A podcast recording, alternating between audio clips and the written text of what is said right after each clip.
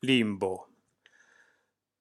Dal tuo iperuranio verrebbe da credere che ti strappammo a forza, che non ne volevi proprio sapere di venire sulla terra, che la colpa non è tua, ma solo nostra di pretendere qualcosa che non ci appartiene, così come altri figli che non sono nostri, eppure vogliosi loro di essere vivi davvero e tutto ci crolla come profezia disattesa.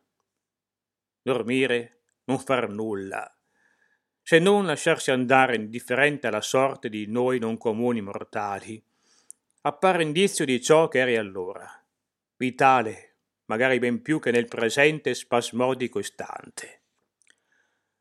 Magari questa tua assenza c'è la profonda coscienza dell'inutilità di tanto da fare, al cospetto del placido cielo, a cui tu e pure noi, anche senza far nulla, prima o poi torneremo.